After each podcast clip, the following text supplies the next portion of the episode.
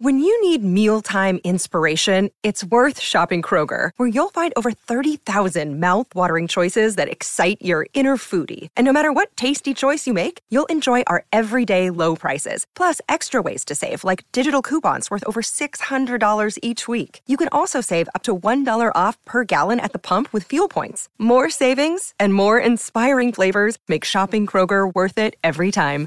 Kroger, fresh for everyone. Fuel restrictions apply. Another day is here, and you're ready for it. What to wear? Check. Breakfast, lunch, and dinner? Check. Planning for what's next and how to save for it? That's where Bank of America can help. For your financial to-dos, Bank of America has experts ready to help get you closer to your goals. Get started at one of our local financial centers or 24-7 in our mobile banking app. Find a location near you at bankofamerica.com slash talk to us. What would you like the power to do? Mobile banking requires downloading the app and is only available for select devices. Message and data rates may apply. Bank of America and a member FDIC.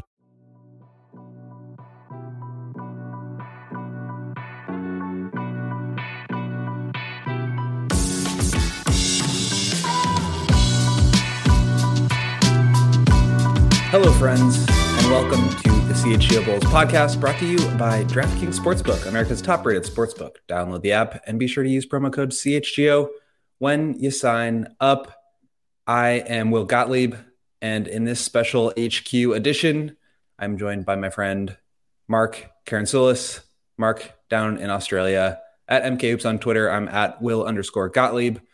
And Mark, this is an unusual time for us to be recording. It is 7:30 a.m on in Chicago. It is what time for you down in Australia? Uh, it is 10:38 p.m. for me here. But you don't, have, you like, have to give it away. We could have pretended well, like we were live right now. Well, I want we're definitely not live right now, thank God, uh, because this is going to be a strange energy. I feel like you're more of a morning person and I'm more of a night owl, so we're we're mm. switching roles here. We'll see yeah. if we can muster up the energy to talk about some more depressing Bulls uh, ongoings. But um, lottery happened earlier this week. I think by the time you'll you will be hearing this, it'll be Friday. Um, so a couple days removed from that. Uh, and Mark, I haven't really spoken to you since the lottery. Obviously, Bulls did not get to retain their pick. It landed where it was most likely to land, which was at 11. And the Bulls would have only been able to have kept it had it moved into the top four. So, Mark, I'm curious to just kind of hear your initial reactions. Like, I knew and I'm I'm sure you felt this way too. Like the odds of them keeping it were always super unlikely. Um, but that mm. small glimmer of hope, I think, had kept me going at least for a little while as as I tried to figure out what was going to be next. So we we knew it was always going to be unlikely, but what does actually not getting it feel like to you? Do you do you have any takes about you know where where the Bulls are now, uh, where you were after just getting the news that they actually won't have this and that they're going to have to dig themselves out of this mess in a more creative way? Yeah, my, my feeling post the lottery was less about not having a pick, but more so just being reflective of what led them to this situation, I guess.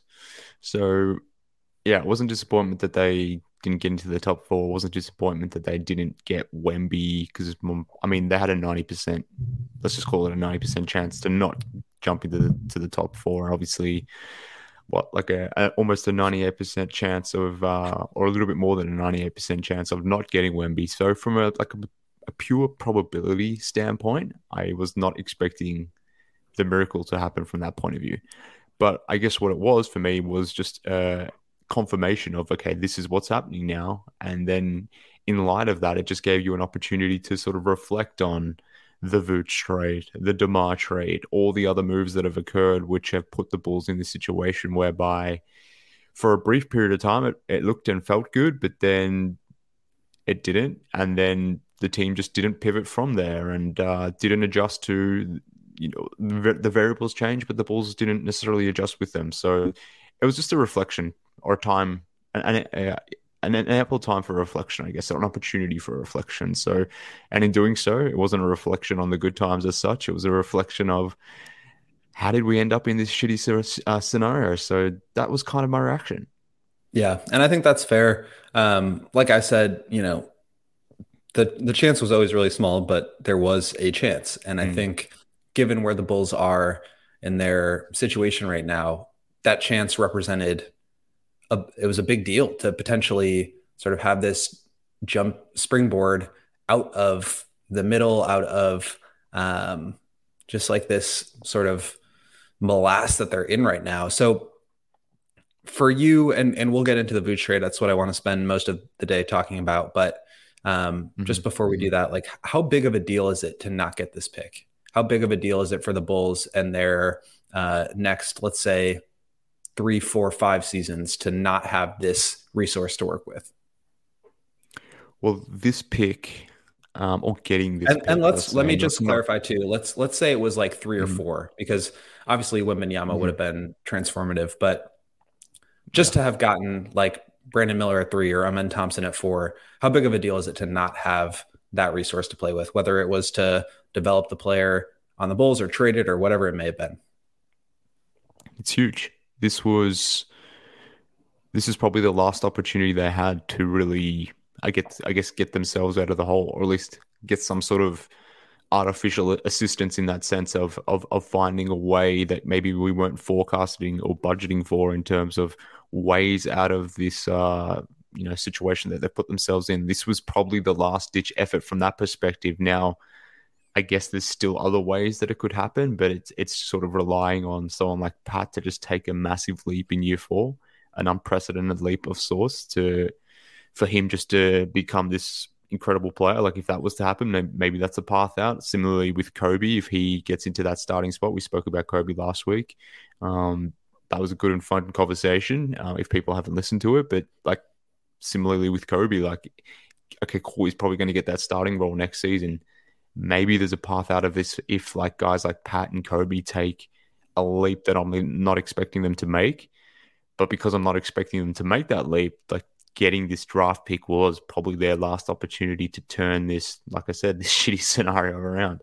So that's that's where it is a big deal because it was the last it was their last opportunity to do that. And had you snuck into the top four and retained that pick, even if it wasn't Wemby, like like you said, Brandon Miller, one of the how maybe you trade that pick, you had just so many more options to do certain things, whether it was uh, like to, to to go back to a retool, go to a real a rebuilding path around this pick, around Pat and Kobe, etc., or trading that pick to to get in, uh, you know, whoever it might be, another start to put with with Zach, and, and maybe you move on from Vooch and Demar, whatever you do. But this pick just allowed you so much optionality to get you out of this hole that the Bulls have created. But obviously, the pick didn't suffice; it didn't come, and now we're praying for an unlikely you know, an, an, unlikely player to to take a step that maybe we can't foresee right now. So that's kind of the really the only way out of this, and and, and maybe that's on Zach too as well. Like maybe Zach makes that leap from like top twenty five guy to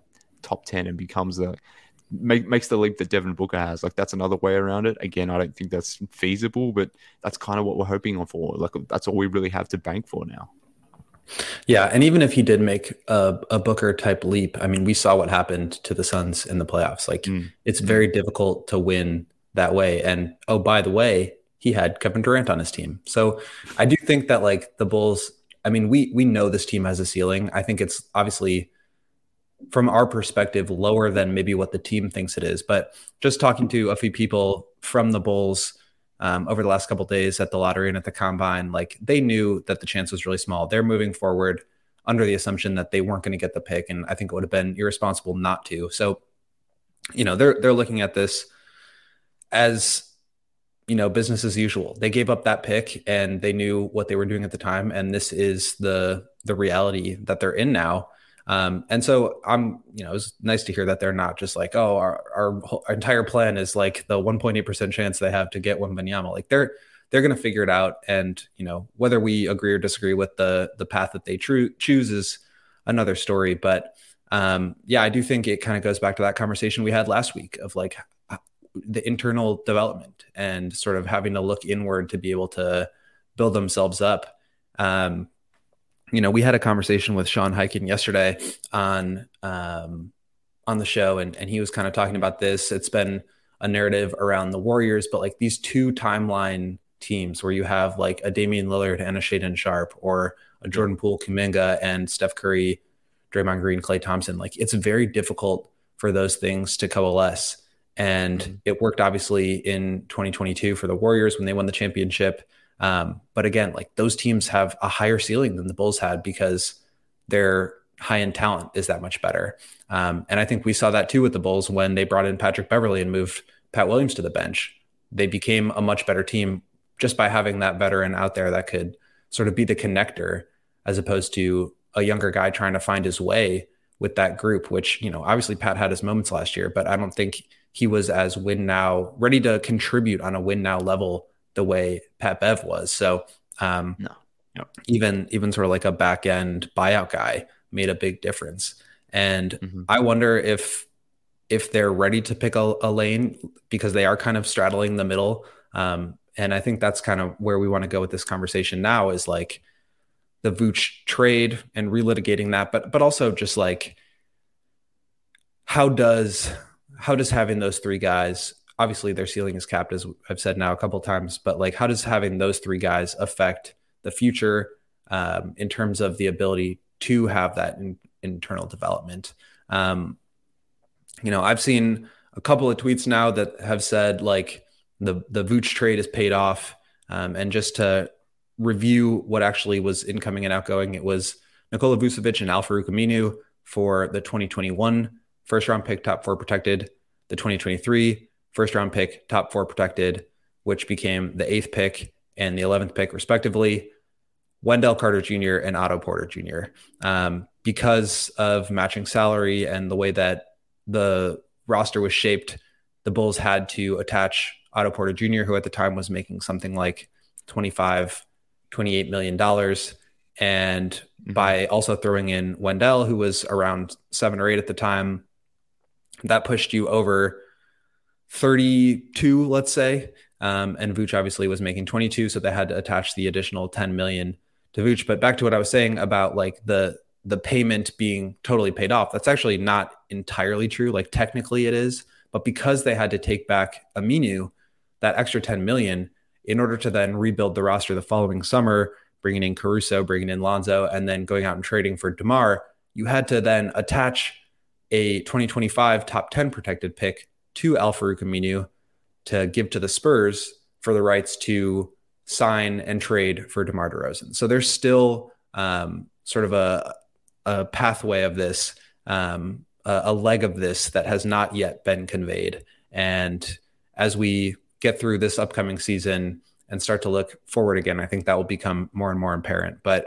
as far as like the results of this trade, and I think, you know, we we can have a discussion about how the results of a trade impact the process and and the difference between the process and the results.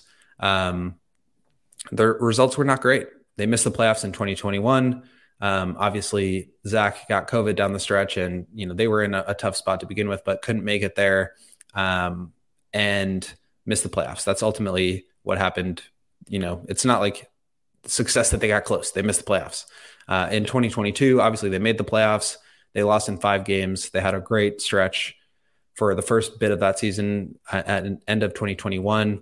Um, and then Lonzo got hurt and it kind of spiraled, and and that led into 2023 where they missed the playoffs again. So one out of three for the playoffs obviously made the play in, but again, that's not the playoffs. That's missing the goal. Um, so I guess like let's start with the the optics of it. Now that they have missed the playoffs, like and they've done that now two out of the three years where they've had this group together, does that change to you not necessarily the process, but just start with like the the optics of the trade. Like, had they made the playoffs this year, had they won that second playing game, does this trade look better to you than it does now, or is it kind of, or is it kind of a wash just because like we know what what the ceiling was, what their ultimate upside was? Um, well, look, I mean, had they made the playoffs, they're not giving up the 11th pick. They may be giving up the 14th, 15th, 16th pick, something like that. So, yes, it, from that pure point of view, it does look better than what it is now. How how much better? It's marginal, I suppose, but it ultimately does look a tiny bit better. But whilst the trade might be technically complete, you know the Demar piece, but we're, we're going to continue talking about this trade for a number of years now. Now, if Vooch comes back um, to Chicago, that's another reason why we're going to be talking about this because If Vooch doesn't reason, come back, it's going to be another reason well, we're going to be talking about this. That's that's where I was heading next. Like there, there'll be a stigma attached to this with that that Vooch carries with this. Unfortunately, like it's not fair on him because obviously he didn't execute this deal, but he's going to be connected to this to this trade so long as he's here in Chicago. But to your point there, like in the event that Vooch isn't here, then you know you you've lost the guy that you potentially made all these trades for. And yes, it's sunk costs, and we shouldn't be thinking about it from this point of view. But it's very hard not to think about it that way and to separate it from that point of view, where losing Vooch as an example, or and also the assets that you that you you traded out for Vooch, like it's hard not to think about that or concern yourself with that. So we're going to be continue to we're going to continue thinking about this trade, and I've the the absolute doomer scenario for me and it's it's less about just Vooch as Vooch as a player and losing Vooch and those sorts of things. But uh, imagine like the think about this scenario whereby, okay, you've given up um, the the number eleven pick to the to the Magic now, but let's just say hypothetically, for whatever reason, the Magic want to bring back Vooch via via cap space via free agency this offseason. And Vooch, we know we, we all know his affinity for Orlando, for Florida. He wants to be back there in some sense, or, maybe not necessarily be back there now, but he likes the area. He loves Orlando. He was on Austin Rivers' podcast either last week or the week before talking about how much Orlando, the city of Orlando, meant to him. Now, just imagine a scenario where he was to walk in free agency, free agency this offseason, use part of uh, the Orlando Magic cap space to sign with the Magic. He goes there as an unrestricted free agent. Not only are you losing the number 11 pick to the Magic this offseason, you've given up Franz, you've given up, well, the pick that became Franz, you've given up Wendell Carter Jr., you've given up the number 11th pick. I just imagine a scenario where Vooch goes back to the Magic this offseason. Now, again, it will be whatever it will be. But eh, like if that was a scenario where if that scenario were to play out, like we would still be talking about the Vooch trade and the, the effects and the optics around that Vooch trade in that certain scenario, whether he goes back to the Magic or whether he, you know, signs with another team or whatever it might be, even if he comes back, like we're still going to be talking about this trade for a long time. And we're going to be talking about it even more. Like if the number 11 pick, whoever the, the Magic draft at number 11, like if that player becomes a good, decent player in the same way that Franz Wagner has. That you like, Franz Wagner sort of exceeded value for the number eight pick uh, so far through two or three years of his career. Now, whoever they take at number 11, if that player does something similar as well, like again, throughout that player's career, we're going to continue to reference this trade. So, this idea that the trade is now complete and that we're going to stop talking about it, um, I don't think that's going to be the case. Well, let's stop stop talking about this for two seconds here as we uh, read some ads. Um, I will kick things off by telling you about our friends at Fubo TV. Fubo TV has 140 plus live channels of sports, shows, movies, and news. You can stream them live on any device. So, for example, I'm headed to DC this afternoon, which is why we had to adjust our recording time uh, to go to my brother's graduation.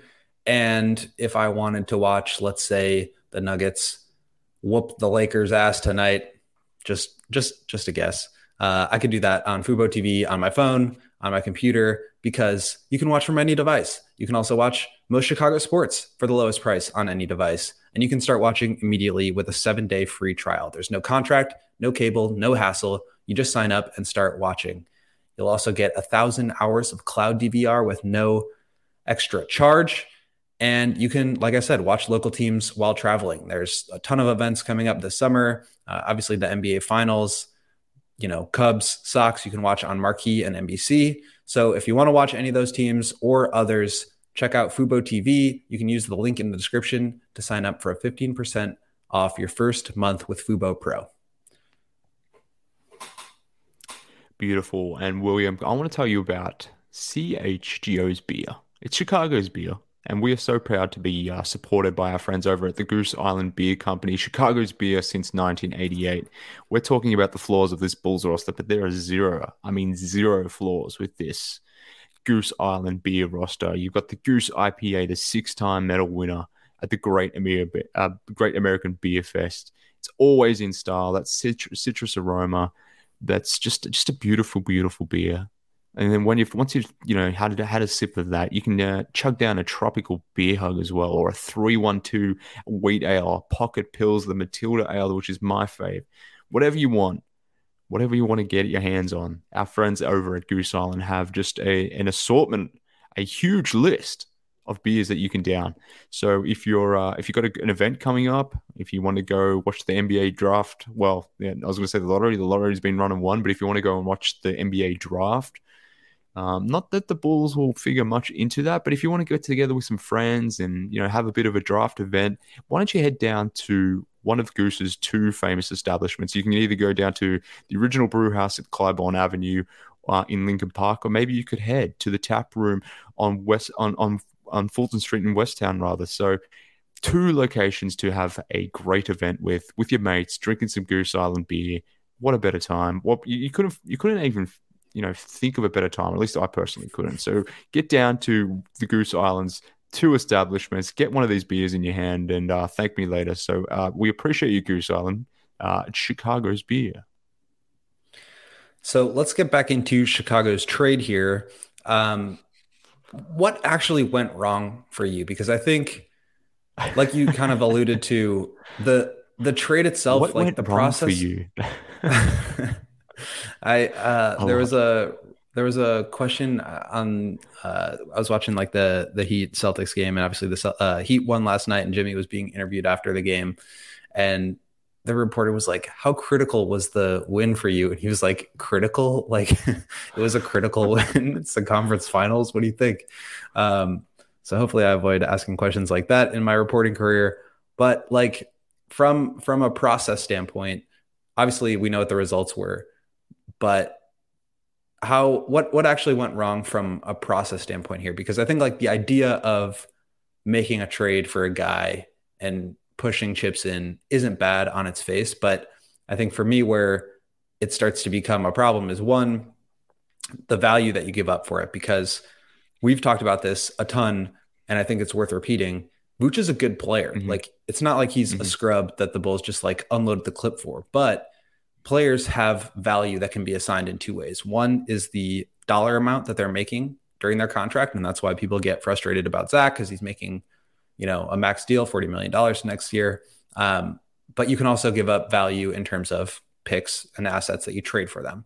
So Vooch, I think, was on a good contract, and that was part of the value that the Bulls were trading for. Right, it was a declining number. It was only twenty million. He was an All Star. Yeah. Um, his his game projects to age well because it's not reliant on athleticism; it's reliant on skill. Um, so not only are you getting an All Star player who's I think it was thirty or thirty one at the time, um, he's on a declining contract. It was a value deal. And so where it becomes complicated is that you overvalued him in terms of assets.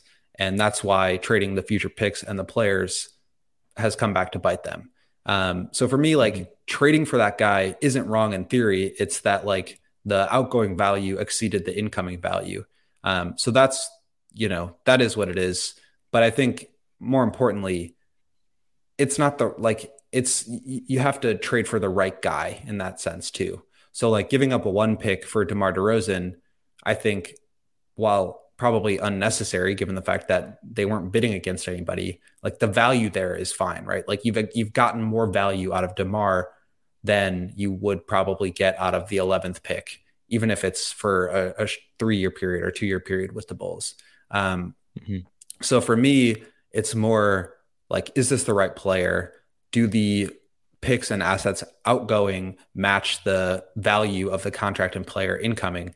And as good as Vooch is as a player, as an individual player, I don't think that the outgoing value has matched the incoming value. And that's why people get frustrated with Vooch. And I, I feel bad for the guy because, like, to your point, he's not, it's not like his fault. He, did, he didn't make the trade. He didn't, like, you know, it's not like his doing that, that it hasn't really worked out. Like, Obviously, yeah. he had a good season. Um, Zach had a good season. Demar had a good season, but it's like the combination of players hasn't worked. Um, and I guess that's like on Vooch to a certain extent because he's one of those players, but he's not the one that made the trade. And that's why I think the criticism of him has been a little bit unfair, and that criticism should be directed more at the person who made the trade.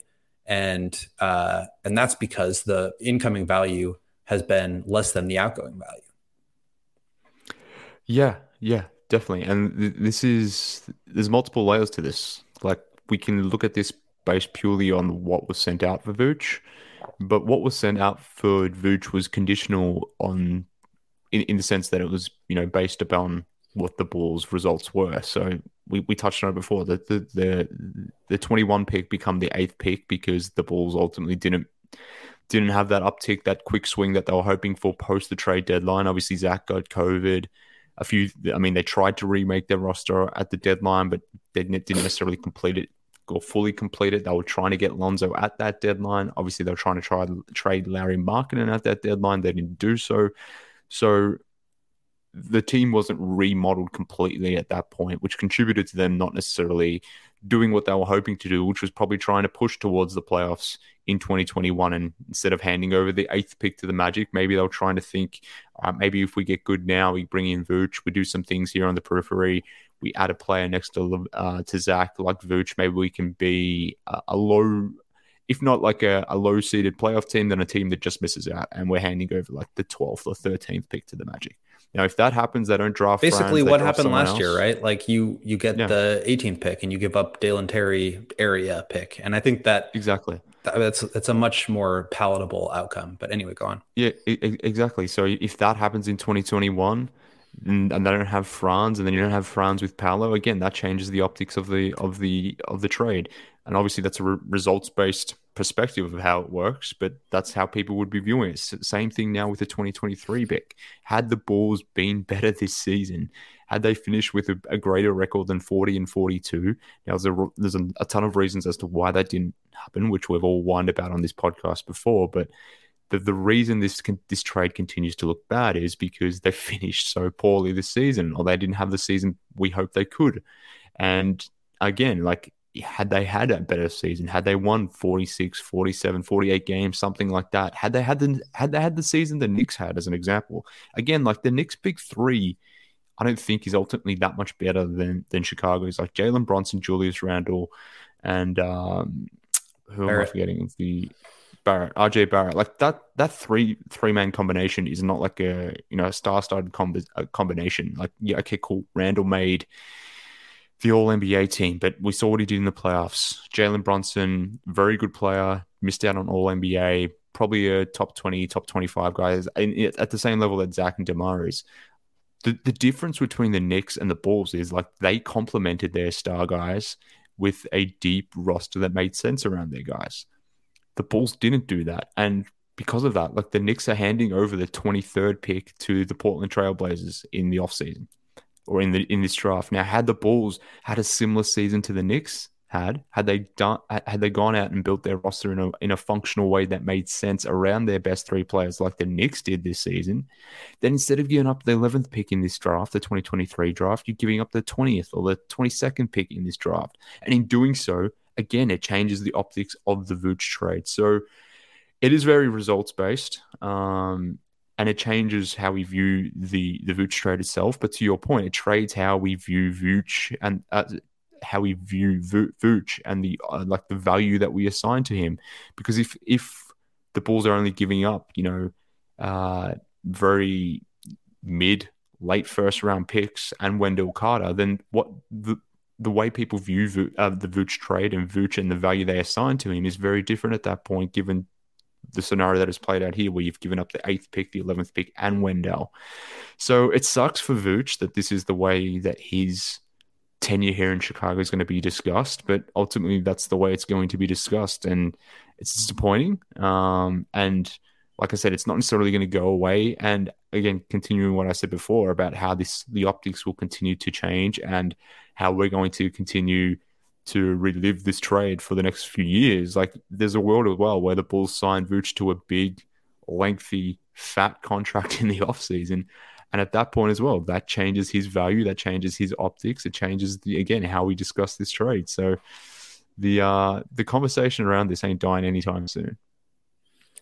Yeah, and I think like back to the sort of optics of it. Again, like the idea of making this trade, I don't think is a bad one. Like you put sort of a central hub next to Zach LaVine, and at the time, you know, they didn't have that primary go-to scorer. Like Zach had some of that capability, but had the problems of like not being able to be a reliable late game shot creator, um, being more of a scorer than a primary initiator where he could really create offense for other teammates. And so you put that pair together, and I think they had the potential to really elevate one another.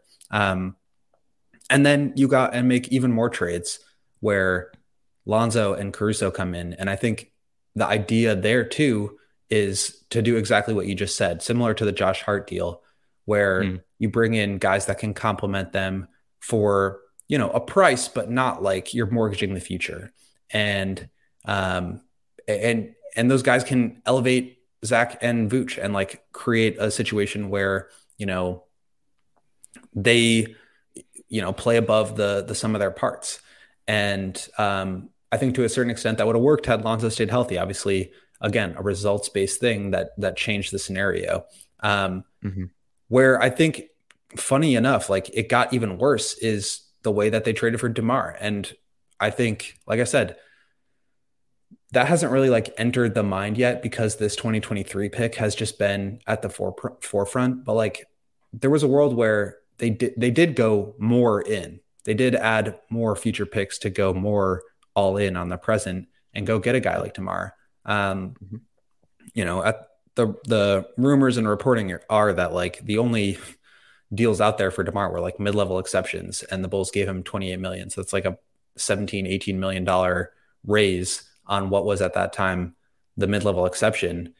You have to go you, you have to get a sign and trade in order to bring that kind of money in, which is fine, but then you add the additional pick. And so in that sense like you are adding more future assets to go more all in.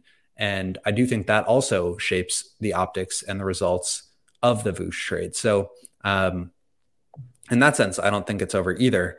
But this idea that like you can go um, more in, you can you can continue to you know invest resources into the current group. I think they tried to do that, um, and where it gets a little bit complicated, and where it gets a little shaky and, and what I think has resulted in part of, in addition to the Lonzo situation, but also in addition to the fact that this group just hasn't been as good as they should have been, as good as the front office hoped they would be, is that they kind of stopped. They kind of stopped going in. They kind of ultimately decided against investing more and more resources. And mm-hmm. I think mm-hmm. that was probably okay. Like there was a time in 2021 where, you know, you have the the 2020 uh, what would have been it would have been like the 2027 or 2028 pick that you could have moved you had the portland pick that you could have added you've got patrick williams and Coby white that you could have done something to make a deal to really go all in so in that sense they like they yeah. didn't go completely in and mm-hmm. based on the results that we've seen that was probably the right move but also had they done that that might have changed the results that we've seen that might have made yeah, this last season that would have potentially you know decrease the value of the pick in 2023. Uh, who knows what will happen in 2025, and and maybe that looks even worse in 2027 because Demar and Vooch are already pretty old. But um, I think it's it's sort of uh, an interesting distinction because on the one hand you've got the front office saying, "Well, we believe in our group, we believe in the potential of this trio of Zach Demar and Vooch," but at the same time they're unwilling to invest more resources in them so how much can they really believe in that? And so it's sort of this like interesting dichotomy where they're not really picking a lane. They're continuing on with the young and the old pathways, which again, it's very difficult to thread that needle. Um, and it just kind of like the the words and the actual actions don't necessarily match up for me. Um, which I which I think yeah. is okay because I think you know had they had they continued to invest resources, this could have gotten really unwieldy. Um, I don't know. I don't know what you would think about that, just in terms of this idea that they could have gone more in, but mm-hmm. sort of going halfway and starting to to build something, but then pulling back at the last second because it hadn't worked the way you wanted, or Lonzo got injured, or whatever the reason it may have been. That also you know affects the current result. Well, I, the, this is my main problem with this entire thing, and the, the thinking when you trade lightly protected first round picks is that these picks are going to be inconsequential of sorts because you are going to continue to continue to build around whatever team you're putting together. You're going to ensure the team that you are putting together through that period where you owe those picks is going to be the best possible team that you can put together. And in doing so, it makes those picks less valuable because instead of giving up the eighth and eleventh pick like the Bulls have done, if you put together a team where you have gone all in, quote quote unquote all in, which they clearly haven't done this time around. I know some people like to say they have, but they have not when you don't go all in, when you don't build the best possible team, and when you do build a team that has a thin margin of error, probably only has six or seven, you know, capable rotational rotational players that a coach can trust, particularly in playing type scenarios, let alone playoff games. In that example, you're going to get what you get, what you got with the Bulls. Now, had you gone in a little bit more, had you not tried to do the two timeline thing, I mean, we, we, talked about it at the time. Like Lonzo was hurt at this time. We didn't necessarily know what was going to be happening with him because it was the start of his injury. But we were talking about trading Patrick Williams at that 2021 trade deadline. I, I still think there's a world where you trade Patrick Williams, you trade Derrick Jones Jr.'s uh, expiring contract, which at that point was $10 million. You could have put, put together 16, 17 million dollars of salaries pretty easily, and you could have got yourself a Jerami Grant, someone like that. Now, that would have that's uh, probably the required you to spend money that I think they were unwilling to spend. Well, but we'll we'll get to that. We'll get to that. Of course, if if that is a caveat in the background, then they're doomed from the start. But assuming let's just park that component for the moment and just look at this purely from a you know an asset management or a transaction point of view. Like, but I but I do think that's part of it too. Like that mm-hmm. the mid-level exception and going into the tax like that is part that's one of your resources right and it's another way in which the bulls decided to not go fully invested mm-hmm. and you know well go ahead well i mean if, if that's the case and irrespective of what what they did um if you have these constraints apply apply to the that you can't use the mid level exception in, in full because it'll it'll hard cap you or you can't do this because it'll put you over the tax then it doesn't really matter what they did. Like even if they didn't make the Vooch trade, if those if those constraints exist, then it's very hard to build a team that can um, get past what the Bulls have ultimately done here anyway. So, but putting those constraints aside, like you just had to do this because you've put together a, a three man combination between Vooch, Demar, and, and, and Zach, which is a good three man combination, but it's not good enough. You need to really bolster the pieces around them. You needed to have Caruso and Lonzo healthy the complete time for it to make it work. And in the event that, that they weren't healthy, you needed to have depth behind them to replace them. We know that, that that Lonzo and Caruso were not healthy, and the Bulls did not have that depth behind them because they did not invest in, in the resources to make this a a capable nine to ten man rotation where they could have put themselves in the you know that fourth or fifth seed running in the Eastern Conference. And again, had they done that, that doesn't result in a title. Whether it makes sense to give up you know additional assets or pay certain people to make that happen, we can argue about that you know to the end of time. But ultimately, like that would have made this trade, the Vooch trade, look better than what it did today. And coming back to my point, like when you're going to be trading picks like this uh, lightly protected first round picks, well, you need to know what your owner will or won't do for a starters. To your point, like if if ownership weren't going to allow you to use all possible avenues to add to your team, then don't give up light, lightly protected picks. So that's that's a mistake that I, AK made. But in the event that you are going to give up lightly protected picks and you don't necessarily have these ownership constraints, then you have to continue building. You have to use your mid level exception. You, you can't do the two timeline thing. You can't just, you know, not bring in a point guard when you know Lonzo is going to be out for months and months and months. Like at the 22 offseason, Lon- Lonzo had been out by six months at that stage. You knew things weren't right with Lonzo. So your one remedy for that is to sign a 30 something year old Goran Dragic who didn't even last the entire season with your with your squad. Like you can't do that level of shit. Like you have to you have to continue to add your t- add, add to the team to ensure that the picks that you don't give up or do give up rather aren't bad. But in, conversely, obviously, you're making your team better by doing these sorts of things. So, uh, yeah, they didn't go all in. They stopped probably at 75% in.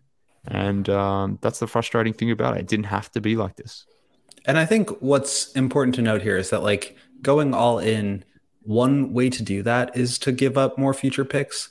Um, I think it was smart to not do that given the direction that we saw sort of was was coming here. Um, mm-hmm. Where like you know, yes, that would have helped the immediate get better to where like the value of the 2023 pick was not 11, it could have been 15 or 16, like you said. But then maybe the value of 27 pick is what basically we we got from the 2023 pick now, where it does end up 11 or better because that core just couldn't have lasted that long. So I think in that sense, like it was probably smart, but there are other ways to invest. And I think that's where, to your point, that kind of set them back a little bit and did make the Vooch trade look worse because they're giving up a, a better asset. So, for example, they could have traded the Portland pick. We don't know what's going to happen with that. I think, you know, we had this conversation yesterday. So if you're interested to hear more from the Blazers perspective of the potential for the Bulls to get back into the first round or whatever it may be, um, that that feels like it could be less likely now because the the value that the Blazers got by moving up from five to three in the draft makes it such that like Simons, who was going to be their you know young player plus money, and the third pick is way more valuable to teams that want to trade than Simons plus the fifth pick because you know you have either Brandon Miller or Scoot Henderson in this draft, and I think that's much more appealing than you know it, it's kind of a four player draft in that sense, and so um, that affords them the opportunity to retain their picks, to not have to give something up, to regain their future flexibility. Um, we don't know what the the long term value of that Portland pick is, but I think best case scenario it's around like 16. You know, they end where the Bulls kind of did this year, but maybe make the playoffs and the Bulls get the 16th pick. That's best case scenario. Um, so that that could have been a usable asset, but I think other teams also know that that could just never convey. They could end up with nothing for that. Um, actually, I believe it would become a 2028 second. But the point is, like, yeah. that was a resource that you could invest. Um, Derrick Jones Jr.'s $12 million contract when they acquired him yep. uh, in the Lauri Markkanen trade. Mm-hmm. If you combine that with um, Patrick Williams or some, somebody else, I mean, that's like $15, 20 million dollars that you could have used along with that Portland mm-hmm. pick to bring in a nice, solid player on a good contract. Um, ultimately, the reason they didn't do that is because they wanted to reserve space to be able to give Zach the max while staying under the tax. Uh, that was a lot of rhymes. Um, and so that was part of their their future planning. Um, but it does sort of represent ways in which they could have invested more heavily without necessarily going all in. Because I do think like, and we've seen this since the Bulls made these trades, where trades where you go three or four future first round picks unprotected and you know a young player like Rudy Gobert obviously is like the extreme example uh, but even like Donovan Mitchell yeah. or Dejounte Murray where it was like three unprotecteds and a swap and a player mm-hmm. Mm-hmm. that can look really bad and so I, I think in only giving up two picks and the young player um, and protecting those lightly like that's that's where you end up with the Vooch caliber player instead of the Donovan Mitchell caliber player. And that affects the outlook. That affects how the value of the outgoing picks. Um, but that could go terribly wrong. Like you could end up in the Hawks situation where, you know, DeJounte doesn't really help put them over the top in the way that they wanted. And now they've got other decisions to make. But I think the outlook piece and where they go from here and how do they recover from this is interesting because like in the Timberwolves and Hawks situations, you have KAT, you have Trae Young that you can flip and regain all of those assets.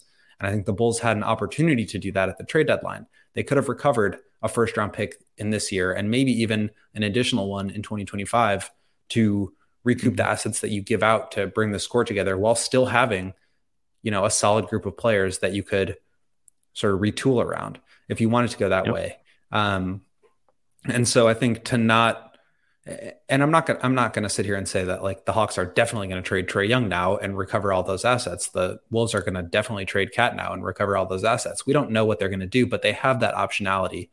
And what the Bulls have done now is waste three transaction periods where they could have either gone more in, to your point, and uh, decrease the value of the outgoing picks from the Vooch trade, or they could have conceded and sent Demar out, sent Caruso out, um, sent Vooch out. Like I think that was a huge mistake to now not have control over that situation, to to where you do recover all of or um, part of, or even maybe, you know, get even more assets than what you gave out and be in the plus.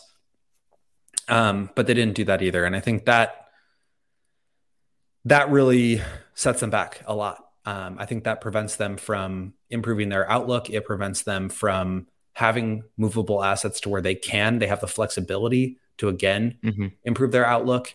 Um, and I think that's where you end up in this situation where they are now, where I kind of tweeted this out the other day, but it's like you miss the playoffs because your team that you invested in was not good enough.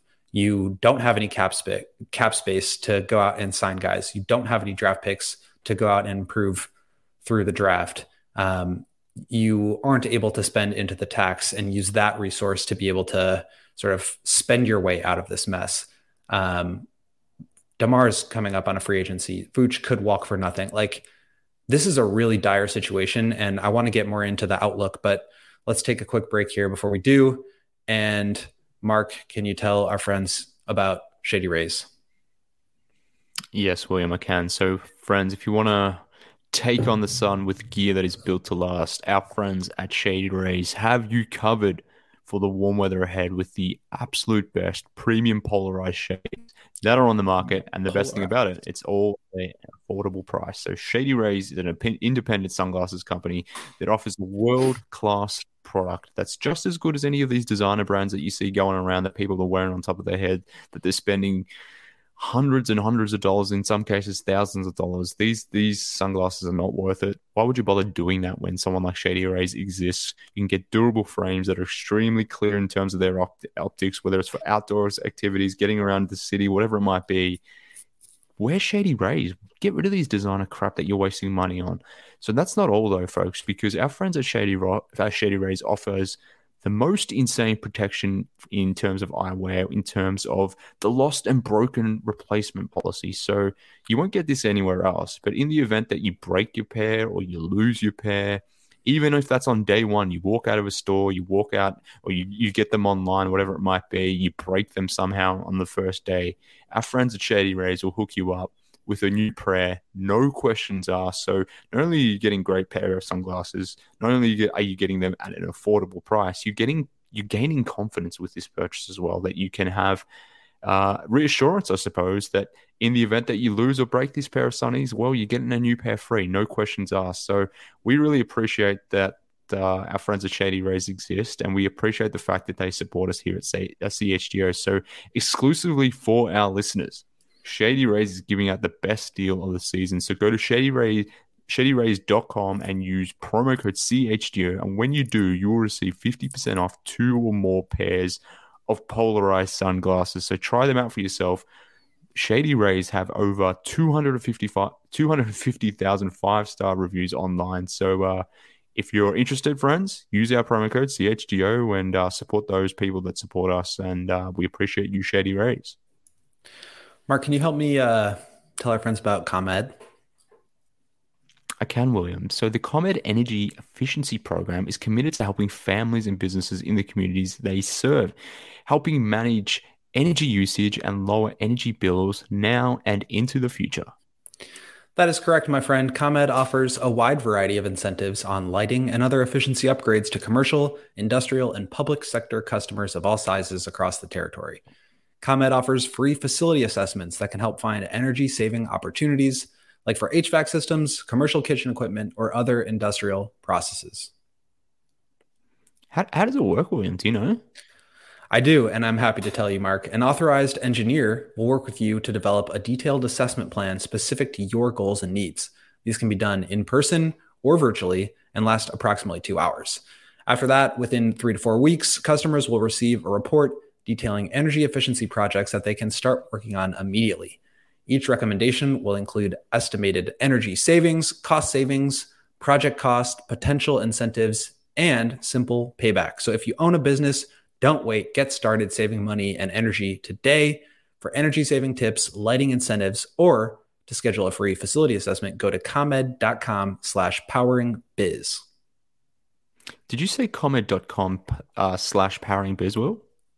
Powering Biz, BIZ Biz, schedule it today.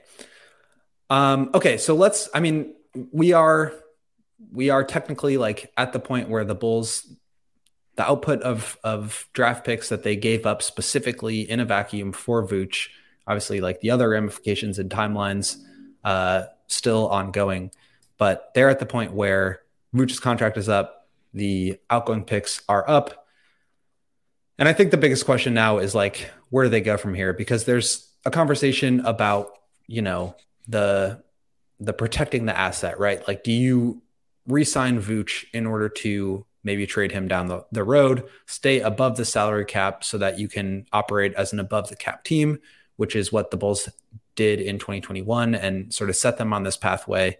Um, do you let him walk and just take the lump and um, and try to find a new way? Um, do you try to retain him so that you can run it back again? Um, what what what can they do? Like, what are I, I mean, I kind of laid out the options, but like, what what can they even do in this situation that tries to set themselves up better for the future? Because I think, you know, if they are going to continue on this pathway, they need to continue to invest, and that investment can't just be run it back. So if they're gonna resign Vooch, what are what are the next steps? If they're not going to resign Vooch, what are the next steps? Well, I mean, there's a lot of things they can do, um, but it's probably involved going backwards to some degree, or you know, making holistic, massive trades that this franchise seemingly doesn't want to make because it goes against the continuity theory. So there's a lot of things they could do, whether it's trading Zach, whether it's trading Demar, trading Caruso, whatever it might be. Hell, maybe you trade guy. This you could even trade some of these younger guys, and and like we said, go all in on well, not necessarily go all in, but uh, if you want to, you know, commit to the big three even more, you could do that. I'm not suggesting they should, but like there's there's a there's a whole myriad of ways this could go still. But the reasons why those uh, why those options don't necessarily exist is possibly the ownership um, piece that we talked about before, but also maybe just philosophically, AK just doesn't want to do that. Maybe he just doesn't fundamentally believe in uh, those holistic changes. Maybe he still believes in this continuity nonsense. Maybe it isn't just something he says. Maybe it's something he truly believes. So uh, there's a bunch of things that they could do, but if they're not willing to entertain those things, as AK said in his end of season presser, where a rebuild is not something they're, they're considering, well, okay, cool. Well, then if that's the case, then we take off, you know, however many options that that do possibly exist, whatever that number is, you, would take them off the board because the, the team is ultimately wanting to take them off the board. So, like I said, there's a million things they could do here, but if they are putting the, these constraints on themselves, then obviously they limit themselves as to what they can do. So, uh, that's part of the reason why they keep going back to continuity, unfortunately, because they they're boxing themselves into continuity, which is why they keep going back to it. So, uh, what they will do, William, I have no idea. Um, like I said, there's a lot of things they could do, but what are, what are they prepared to do? That that's the fundamental question. Well, I think that's a really important thing to hit on, which is that like there are worlds where they do have options, right? They can invest more resources, and I'm not saying that's a good idea, but they could in theory do that. They could use the full MLE. Mm-hmm. They could go into the tax. They could trade the Portland pick or future picks or whatever it may be to try to reinvest in this group. You resign Vooch, you bring back Coby, and then you additionally go out and find talent um, via trade and or free agency, but it requires sacrifice or investment to be able to do that. Um, but I think that's the pathway towards sort of the goal that I think they want, which is to be in the playoffs. Um, how far they want to go in the playoffs remains to be seen. But like, I think obviously the stated goal was to make the playoffs. That's what they want to do. And if you miss the playoffs, the way to get there is to add talent, right? Is to try to improve your team. So they could do that. That could be a potential pathway. They could also go backwards, which it doesn't seem like they want to do, um, which is what it is. Like, I think it's easy for us to sit here and say they need to blow it up, they need to undergo another rebuild because there's much more at stake, I think, for the franchise um, in terms of the optics of not being a tanking team, in terms of selling seats. And again, not saying I agree with that. That's not the way that I would go, but I think from the franchise's standpoint, that's part of the calculus. You know, that's something that they have to consider. Like I said, right or wrong, that is something that they are considering. Um, and I think the other pathway is to just stand stand pat and stay the course and hope that this group, which was on the fringe of making the playoffs, can be slightly better. Can hope that Lonzo comes back and and push them back into obviously not the category that they were in before he got hurt because that would be impossible. I think you know I don't really like to deal in absolutes, but there's no way. There's like zero percent chance that Lonzo comes back is the same player. That two years older Vooch, two years older Demar are the same players to where they can be at that first place in the East level again. I think that ship has sailed. Um, mm-hmm. But they could stay in the playoffs. And I think that would be, again, that's the goal. Um, so they could do that. But again, that, that kind of goes against what they, what AK, what the front office has been saying, which is that they believe in the group. Because if you believe in the group, you should want to invest more into it. You should not just say, like, adding talent will disrupt the locker room chemistry. You know, they were in 12th place when they got Patrick Beverley. They move up. They went 15 and nine or 15 and 10 if you include the play in um, to end the season. And that was like a proud moment for AK. He said, like, you couldn't have done better than that. And that's probably true. Like, that's a really good finish to the season, but it happened because they invested more resources. They found a way to improve.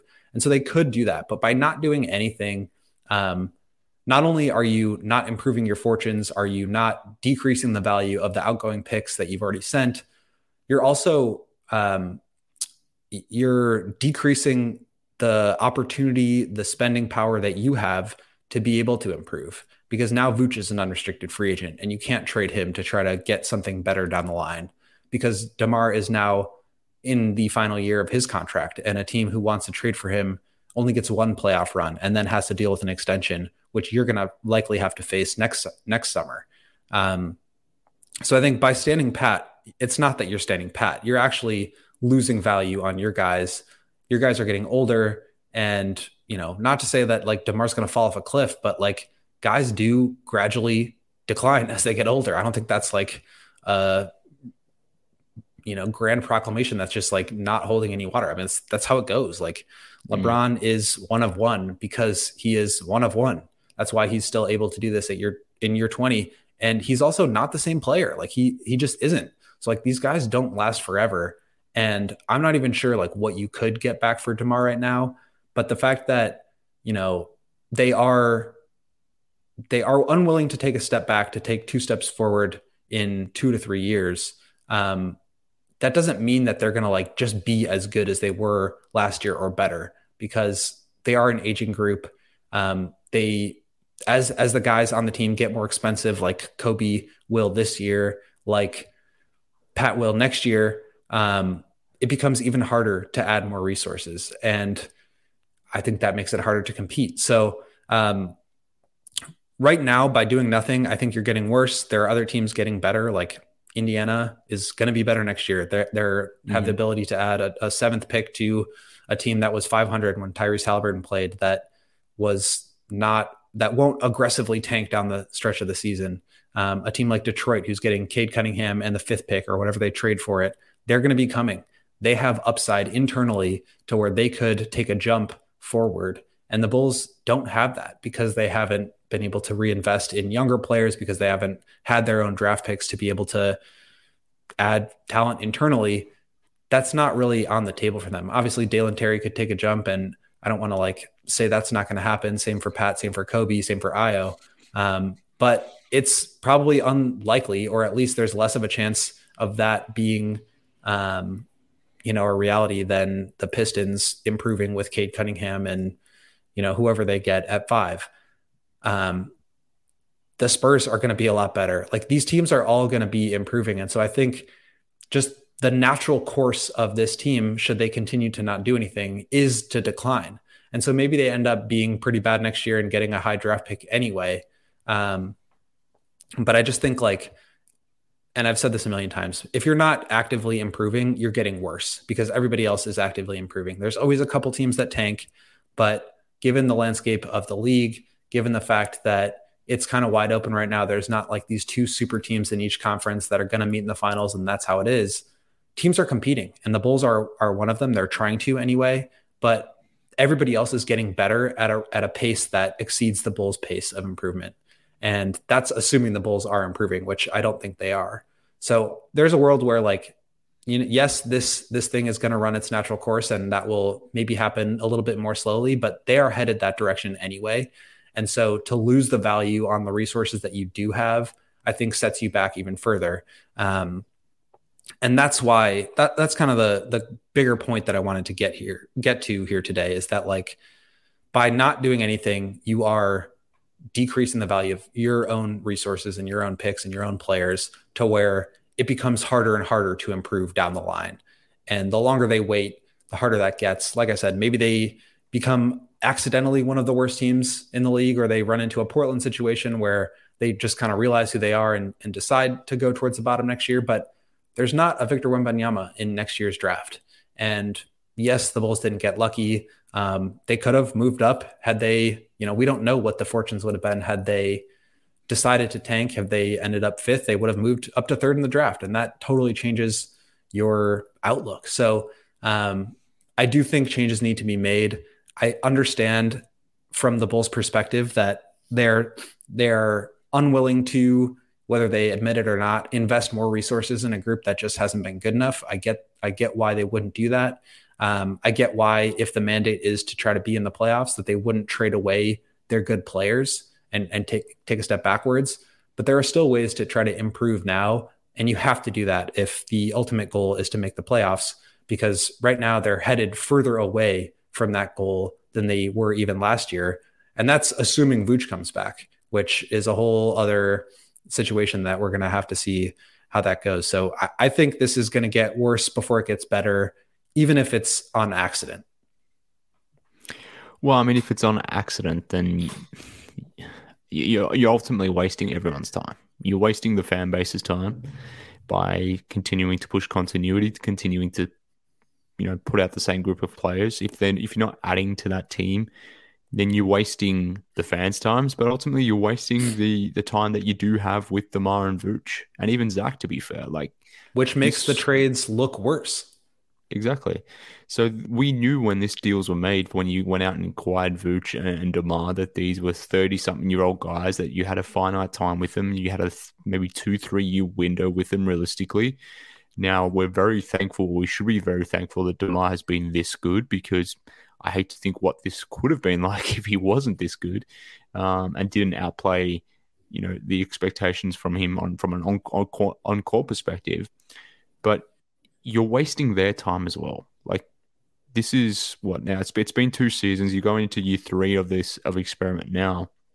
Like if you don't do anything notable around these guys and you bring it all back again, you're wasting the fans' time, but you're also wasting their time. You're ruin you're you're wasting the last good remaining years that Vooch and, and DeMar have. But like Zach's 29 next season you've wasted ultimately two two and a bit th- two and a bit seasons of his of of his of his prime here when you've paired him with Vooch. If you continue just to do the same old thing next season, you're you're wasting another year of Zach's prime, and ultimately we're going to be in the same position that we were with Jimmy Butler six, seven years ago at this point, where you've got a guy who's 28, 20, 28, 29 years of age, a really good player, someone that you would want ideally to keep on your team. But then when you look around what's left thereafter with him, there's not a lot there, which ultimately leads to a scenario where people want to trade Jimmy Butler, and we're going to be having. We already have had those conversations around Zach. Like, what what are we doing here with Zach? Like, we may as well trade him because there's nothing uh, really around him that makes sense to keep uh, to keep this thing going. So it yeah, you're just wasting everyone's time, I guess, by just continuing to do to do continuing to do the same thing year after year and just assuming for whatever reason it's going to change. So, um, and that's not well, ideal. That's like that's true, even if the goal is just to make the playoffs. Like, even if a yeah. championship is nowhere in sight, like you're mm-hmm. you're you've already failed to do that. You're not getting better mm-hmm. if you're not getting better. So, what is the what is the upshot here? Um, I think like I said, I get why they would be hesitant. Even if I disagree with the reasoning behind it, I get why they would be hesitant to make moves that set them backwards. I also understand and agree with you know the idea that reinvesting in this group now, which is again two years older than last time when they probably should have done this, is also a bad idea. But this thing is headed in a direction anyway where they're going to have to make some changes that are outside of their control, right? Vooch and DeMar, unrestricted free agency. Um, that is outside of their control. They may have to overpay again to keep those guys, which even further changes the value and the perception of what those players are worth as basketball players.